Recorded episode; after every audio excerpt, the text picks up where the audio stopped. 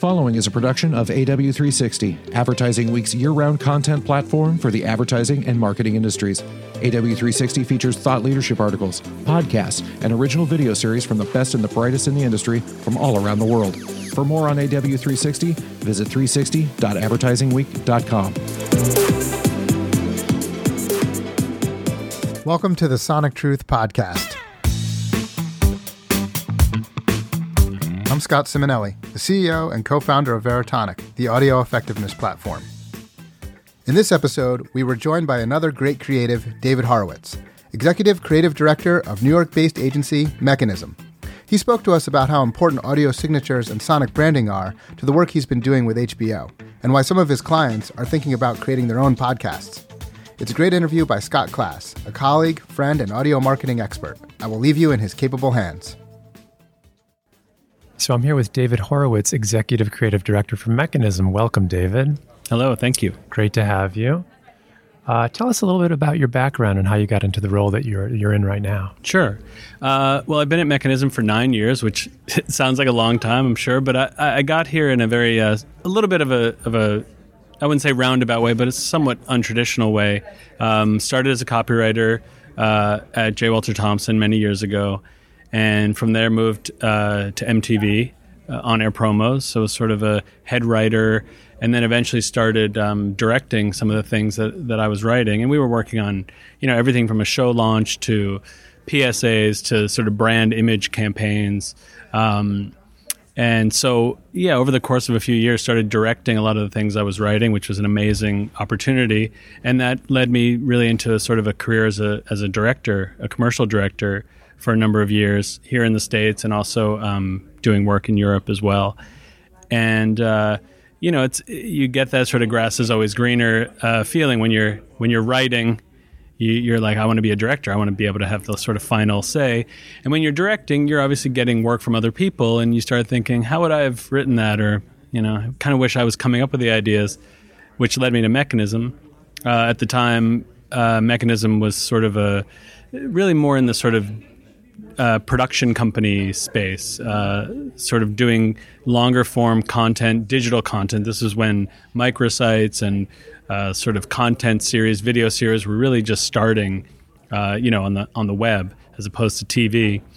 And uh, yeah, I had an opportunity with Mekanism at the time to be able to sort of write and creative direct, and then also direct uh, the work that, that we were coming up with for clients or for agencies. So that's sort of how I started working at Mekanism and then yeah, I was you know over the years. Um, uh, as the needs of the market changed and just sort of our relationship with clients and we started working more and more direct to client as opposed to through agencies and uh, over time we sort of became more of a, a, full service agency where we had you know we were aor or, or on retainer um, with a number of these clients and uh, so yeah that sort of moved me into the area of sort of creative directing but still being able to at times uh, direct, since that is a, a, big part of my background. So running yeah. running the gamut of creative yeah. detail. Yeah, very rare uh, opportunity, but but really interesting. Yeah, let's talk about the audio piece in particular sure. for a yeah. second, because as we all know, that's the format and channel du jour. Yeah. audio is hot. We're living in the you know the headphone generation. I think Pandora. Um, coined that. Um, so tell me about uh, what are you doing with, with, regard to audio in particular? Yeah, I, I was um, just thinking about this. It's it's funny. I'd say over the last you know six months to a year, more and more you have clients that are sort of really uh, wanting to include things like podcasts um, or Spotify uh, in their in their sort of creative you know suite of of um, of deliverables. The marketing know. mix. Yeah, exactly. Yeah uh, you know, especially podcasts. I'm a big podcast listener, and I think there's something obviously very intimate. Sort of get this um, this more of this intimate relationship with uh, you know with whatever show you're listening to and the voices of those people. Uh, and I think with the phenomenon that was Serial and some other high high profile podcasts where brands sort of were built from nothing. Uh, by their association with those podcasts, I think really caught a lot of uh, clients' attention. And um, so you feel like your relationship with clients is is changing based on the this sort of new em- emphasis on audio. Yeah, I think it's less uh, my relationship with clients than I think clients' relationship with with using audio as uh, one of the channels. You know, uh, it's funny on the flip side, you have um, social media, which uh, from a from a video standpoint is a sound off environment. You know, it's sort of the exact opposite end of the spectrum where um, Instagram and Facebook, you're, you're sort of developing creative, uh, assuming that people won't have the sound on and won't hear what your what your message is or or you know any audio cues, and you know that's its own I think challenge, but it's also its own opportunity. What are what are creative solutions you can use in order to encourage people to turn the sound on, Right. or using the fact that it's an audio free environment um, to your advantage in some way that still has to you still have to take into account the idea of audio, but its absence as opposed to its sort of its presence. Yeah. Are are any clients coming to you uh, with some of the, some of the more sort of um, vanguard goals with regard to audio, like leveraging smart speakers, for example? Absolutely, I think smart speakers um, has has been something. Certain clients for whom it makes sense, where they feel like they can you, you know take advantage of that technology. I've definitely seen that as well. Um, you know, I think this is you know again new to a lot of clients as it is new to a lot of agencies. So um, people I think are still experimenting with the best way to do it uh, and, and sort of how to make it feel like it's integrated and, and makes sense for the brand and isn't just sort of used as a sort of gimmick or um, or a one-off engagement. you know? Right, right. You know. Uh, tell me a little bit about uh, your approach to making creative, Yeah. whether it's audio in particular or creative in general. How much of it is purely hunch based or Mm-hmm. some combination of hunch based with some some measurement, some data? Yeah. Well, it's really interesting, especially with audio. Um, I feel like that is, or has been at least in the past, really something that is a, a hunch based or sort of an intuitive thing. You know, what, how does this voice uh, make me feel? You know, when you're casting 100 voiceovers, you're really just going off feeling. Um, and maybe that's not the smartest thing to do. And, and I, you know, I, I'm I'm very interested in the idea that you could actually test to understand, you know, how someone hears something differently if it's this female voice versus a male voice, for example, or a, or a lower voice versus a more uh, higher voice, or an announcery voice versus a buddy of yours talking. Uh, and the same goes for music too. You know, audio I think more than anything sets the tone of um, of a piece of creative. You know, literally, obviously the tone, but also just how it makes you feel. Yeah. Uh, you can have wild swings in sort of emotionally how you react to something based on your use of music and your use of Yeah. sound design. Uh, so it's a, it's a huge part of certainly everything that that we do with with creative. Um, but yeah, it does tend to be you know. I think very few things do people have stronger opinions about than music. Uh, Exactly, Music is yeah. is um, I think something that most people think of comes from the gut and the heart, Right. not the brain. And everyone wants to be the expert on music. Too, Everyone right? wants to be the expert, and it's completely subjective. Yeah. Uh, and it's you know it's the kind of thing that everyone has experience with. Everyone listens to music, Sure, so yeah. you know I might not have an opinion about what a shot looks like or what actor is good, but music I, I understand and I can I can weigh in on that. Yeah, it's true. I know you've done a bunch of work with HBO. Yeah. Tell, tell me a little bit about that. Yeah, we've been uh, working with HBO for about three, three and a half years. Uh, and actually, um, we finished just last year a project that was very much based on this idea of audio and the power of audio and the power of sort of mnemonic uh, audio devices. Anyone who's familiar with HBO knows that they have this sort of iconic sound. So you're talking about like ear cons, like functional sound. Yes, yes, exactly. This sort of um, this static uh, sound that would come before every show and then resolve in this sort of choral Yeah. ah Yeah. sound. And you know the the project didn't start as like okay we want to somehow use audio uh, to to remind people about HBO or to to you know make a message about HBO, but in thinking about um, you know the landscape of streaming services hulu and netflix all these new streaming ser- relatively new streaming services were coming and we wanted to sort of define well what is hbo what is the hbo thing that Right. That everyone kind of intuitively knows is distinct you hear a show is coming out on hbo and it, there's a certain level of expectation i think still uh, because hbo has such a sort of brand Sure. signature in people's mind how do we communicate that what is it and we sort of after a lot of you know thinking about it, we sort of came to this this device, this audio device, um, thinking both you know how do you uh, when people hear that sound. There's a certain expectation of what's to come next, Yeah. you know, and you can see online people's comments about, you know, you hear that sound and they think "Curb Your Enthusiasm." They Right. they hear the they actually hear the the um, the soundtrack of whatever show they love coming on next, the Sopranos theme. Yeah, or so the, a lot of that's just about the contextual, like they're, they're side by side. right? exactly, exactly, and, and we sort of wanted to give greater meaning to what that sound does for you. Yeah. Uh, and you know, we landed on this idea. It's really this feeling of anticipation and expectation that that's what that static and that ah resolve does. It, it puts you in a mindset to expect something that's exceptional, something that's unforgettable, something that you haven't seen before, uh, which is something very unique to HBO. Yeah. You know, as, as far as you know, priming you almost. It's the sound that primes you to be excited, um, based on your experience with other with other shows. You know, like so I hear that sound and I hear the Curb Your Enthusiasm theme, Right, right. and now when I hear it before Big Little Lies or before uh, Succession, I still have this feeling of anticipation. So And everyone probably has their own version of that. too, everyone has their own version they watch. Yeah. exactly exactly yeah. and that that's what connects everything on hbo you know that's what makes something an hbo show is not just that the fact that obviously the sound is before every show but the feeling you have of anticipation of okay this is a new show from hbo i'm expecting a certain level of of excellence a certain level of uh, of uh, quality Yep. a certain level of sort of i have never seen this before Yep. so Do you foresee yourself getting into a lot? That I, I would qualify that as sonic branding, Yeah, for audio sure. logo, things like that. Um, is are you are you shifting that way? Is that something you've always done?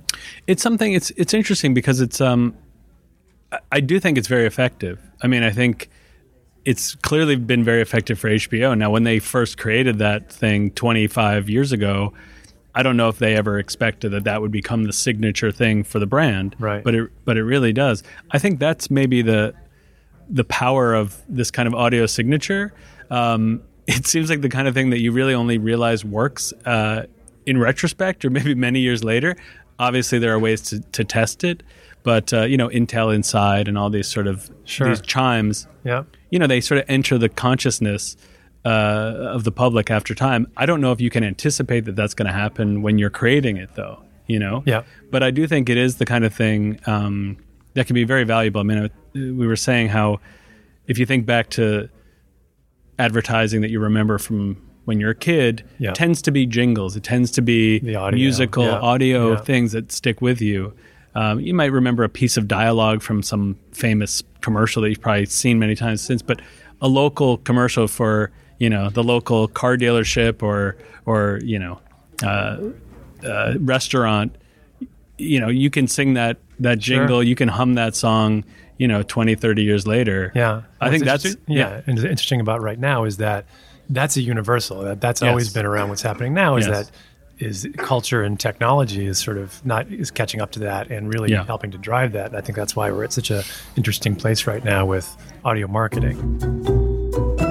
Tell me about uh, the most incredible piece of creative audio or otherwise that you ever saw that's not yours. Yeah, well, there's um, it's funny in thinking in terms of audio.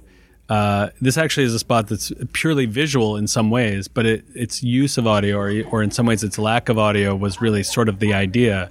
Um, it was a Volkswagen spot. I think it was a European spot, uh, where it was basically comprised of shots of sort of typical sort of car running footage, where you know, going around the corner of a, a leafy street or uh, around the edge of a cliff, you know, lo- overlooking a beautiful ocean, or you know, sort of the POV of the car, or you can imagine the car whooshing by, but there was no car in the spot. It was just empty roads and just the sound, just little hints of sound of like the whoosh of a car or the leaves blowing, and it, you know, it's it's that radio thing of theater of the mind. They're Sure. sort of using that um, both the familiar sounds and, and obviously these these sort of shots that you're so familiar with seeing in a car commercial with taking the car out. It, it was just very evocative, and I think the use of sound in that commercial. And you focus not- more on the sound because you're not looking at the car. Exactly. You focus more on the sound. And, and I think, you know, relying on the audience to sort of build the story based on those sounds, I thought was really interesting and, and definitely inspiring. I mean, you know, I think of sound as like one of the one of the tools. You know, it's just one of the tools available. Um, I do think sometimes it is overlooked. You know, I think a lot of times uh, people start thinking, okay, what are you? What are we going to see? What's the joke going to be? What's the? What are we looking at? You know, Right. um, which is interesting since talking about what you remember from things five, ten years later, it's the sound. It's the sound of the the voice of um, you know the most interesting man in the world, Right. like that voiceover sound and that musical, you know, the musical notes. It works in TV, it works in radio. The second that comes on, you've got the branding, you Yep. know, Yep. which is interesting because obviously a lot of brands, uh, you know, in today's world where people don't have a long attention span, if they ever did, they want to get branding sort of right up front, you know. That usually means let's see the product, let's see the logo, let's say the name of the brand. But to be able to do that with an audio signature, whether it's the voiceover talent or a musical hit, without having to say the name of the brand, is very powerful and is definitely something that um, I think could be used even more. Sure, Yeah. sure. Uh, and and supplementary to that, um, we've we've done research with other uh, clients who that proves that or that shows that uh, a combination of that sonic tag with the you know with the actual br- brand name can actually be very powerful as well. So I mean, there's there's all these sort of subtle manipulations you can do that can that can sort of drive the effectiveness of these things. So it's very cool. Um, and tell me about the creative that you're most proud of that you did. Uh, that's a very hard question. um, I mean, look, we're, we're certainly proud of the, the work we were able to do with HBO and, the, the campaign I was describing to you. I mean, it was exciting that um, just from a sort of scale, like, you know, the idea that we wanted to use all of this, all the HBO talent uh, in some way that really paid off their characters um, and paid off the brand in, in some way, but, but also in a way that was very modular and that could that we could do from a production standpoint. So I, I think in some ways, just the way that came together and, and then the end result is something definitely I, um, one of the things I'm most proud of for sure. Uh, Uh. Uh huh. Oh. Uh, uh, uh, yeah, bitches. I think they just want the ah, not the yeah, bitches. That's stupid. Cats.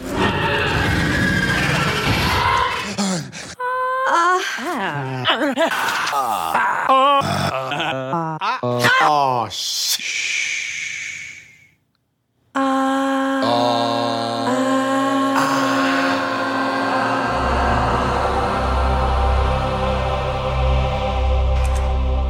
You know, I think from a creative standpoint, creatives are often afraid of testing. Right. You know, right? Um, That's very, very true. Yeah, and uh, I'm curious about how, at at what stage the audio testing tends to come into play. Is it in deciding what type of music or what type of voice is going to work, or is it testing after the fact and going, oh well, that piece of music isn't doing what you want it to do, or Yeah, it's interesting because I, Yeah. I think that historically most of this kinds of th- this this kind of stuff happens either in flight or after the fact, right? I mean, we were uh, down at radio show recently, and they're talking a lot about attribution now, which is something that digital talked about 15 years ago. Um, but you know, finding out what what worked after the fact, um, and I think that there's there's an argument to be made that pre-testing creative. So when you're you're going out to market with confidence that you're putting out the most effective thing possible, has a lot of value. Um, so um, we're we're seeing that you know prove out with with a lot of clients, and I don't know if that's something that you as a as a creative agency think to look at or Yeah, I mean it's it's funny. It's not something that has come up all that often. I think you know, advertising is funny in some ways. Is It's still very much an intuitive business. I think most people think right, of it right. Very what we were talking about before, right? Yeah, you got a hunch about audio, that's what you go with. I think you know. I think people like comedy. I think people are more engaged by comedy. I think people, you know, this kind of music will will be attractive to someone. And uh, I'm always interested in like, well, what do we know actually? what have we Exactly, yeah. learned over 70 years? You know, like because clearly we must have learned something. Uh-huh. Um, uh, there's always going to be this intuitive. You know, th- th- I think that's the part of the business we all like is still the creative aspect of it, where it's it's not um, an algorithm. You know, there's still it's still a human business where it still requires humans to Right. to to do it. Sure. Um, but going into a like I said, going into a voiceover uh, casting where you're looking at you're listening to hundreds of voices that are barely differentiated, right. and having something to go on besides just your own gut Exactly. of oh I like that voice I don't like that voice Yeah. uh, I, I'd be curious about how Yeah.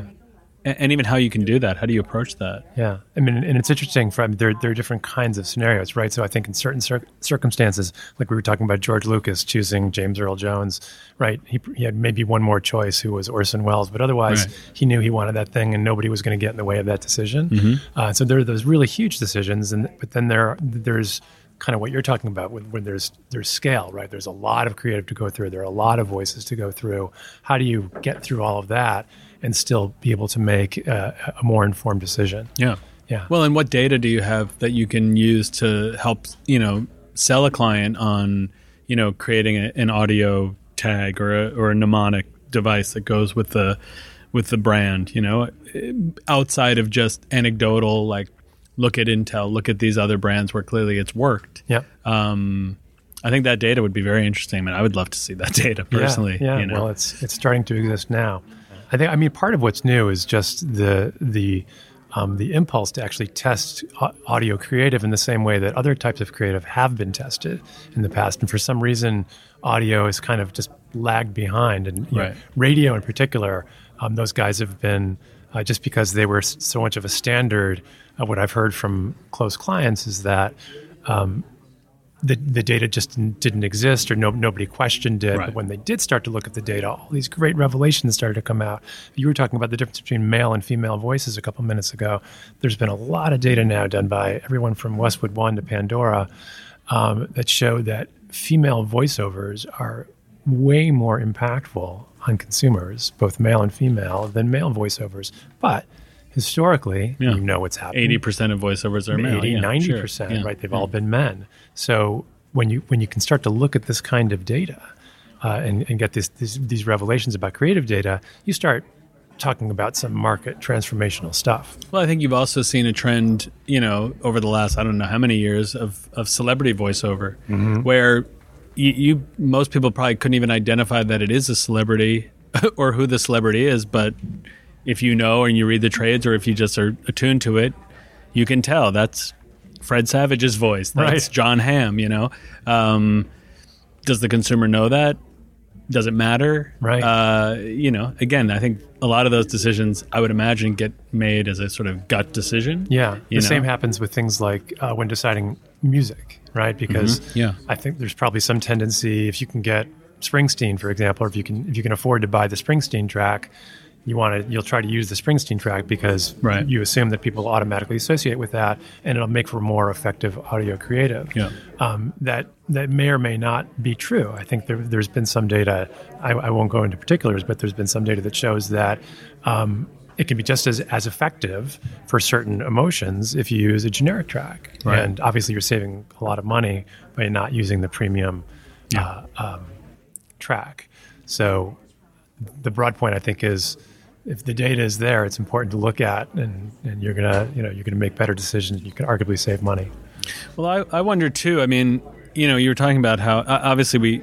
It's funny we live in a very visual world now with the, the phone, but and it almost on a, a separate track. It's a very audio based world because of Spotify and podcasts, and everyone has headphones in constantly. Yep. Um, just the relationship that that people have when they're listening to something versus looking at something. You know, and if you've sort of opted into a, a podcast or um, you know a, a, a playlist that you're that you're really invested in and that you have a relationship with, does that impact how you hear the the advertising? You know, does it make it more palatable because oh this is supporting something I've, I really actively love? You know, I think podcasts there's a certain ownership feeling Oh, from, from the listener to the Yeah, if you the listen to the, show. Malcolm Gladwell podcast, Exactly. like that's exactly what that's about. and then you know there's a huge trend now of just sort of host delivered you know ad copy it's like Yeah. going back to the 1950s you know it's brought to you by Yeah. you know uh, and what's the value of that what's the value of that sort of implicit endorsement uh, you know versus cutting in with a pre-produced ad i mean this Right. all seems this all seems like it's happening now you know this is all sort of of the moment Yeah. um, and I feel like clients are really just starting to realize, well, maybe we should be in podcasts. You know, uh, maybe we should be we should be in that world because. Yeah. You know, if you listen to it, you feel like this is really effective. I wonder if there's data that backs this up. You well, know? certainly you're deeply engaged, right? I mean, if you're binging on, you know, again, the Gladwell show or whatever it is you love or Serial, um, you couldn't couldn't be more engaged. And then you have that host re- you know, reading the ad. Yeah. That's one you're probably going to sit and listen to. Well, and your brain's engaged in a different way too. I mean, with obviously podcasts are are they're they're intellectually stimulating. A lot of them, not all of them are, but there's a certain intellectual stimulation that comes along with you know podcasts. Right. Thinking of it as sort of AM radio almost. Sure, sure. And and just like what effect does it have then to get a message in that context when you're you're thinking. You know, when you're you're actively seeking out knowledge, you know, this is something It feels elevated over ge- Yeah. general advertising. Right, as opposed to what you're doing when you're on Instagram, which is you, you want to see your friends, you want to connect with just, you want a quick hit of what's going on. Is advertising more disruptive in, in a bad way in that Yeah. sense? You know, is it sort of, yeah, so it's, it's interesting. Yeah. Very much so. And my computer just died, so I think that's the end of the That's interview. it. All right. Well, thank you That so was much. great, man. Yeah. Appreciate it. Thanks. Excellent, excellent work. Mm-hmm. Ladies and gentlemen, David Horowitz. Until next time.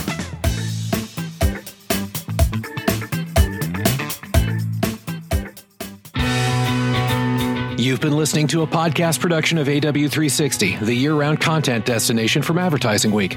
Visit AW360 at 360.advertisingweek.com and be sure to check out the other AW360 podcasts now available on iTunes, Google Play, and Stitcher.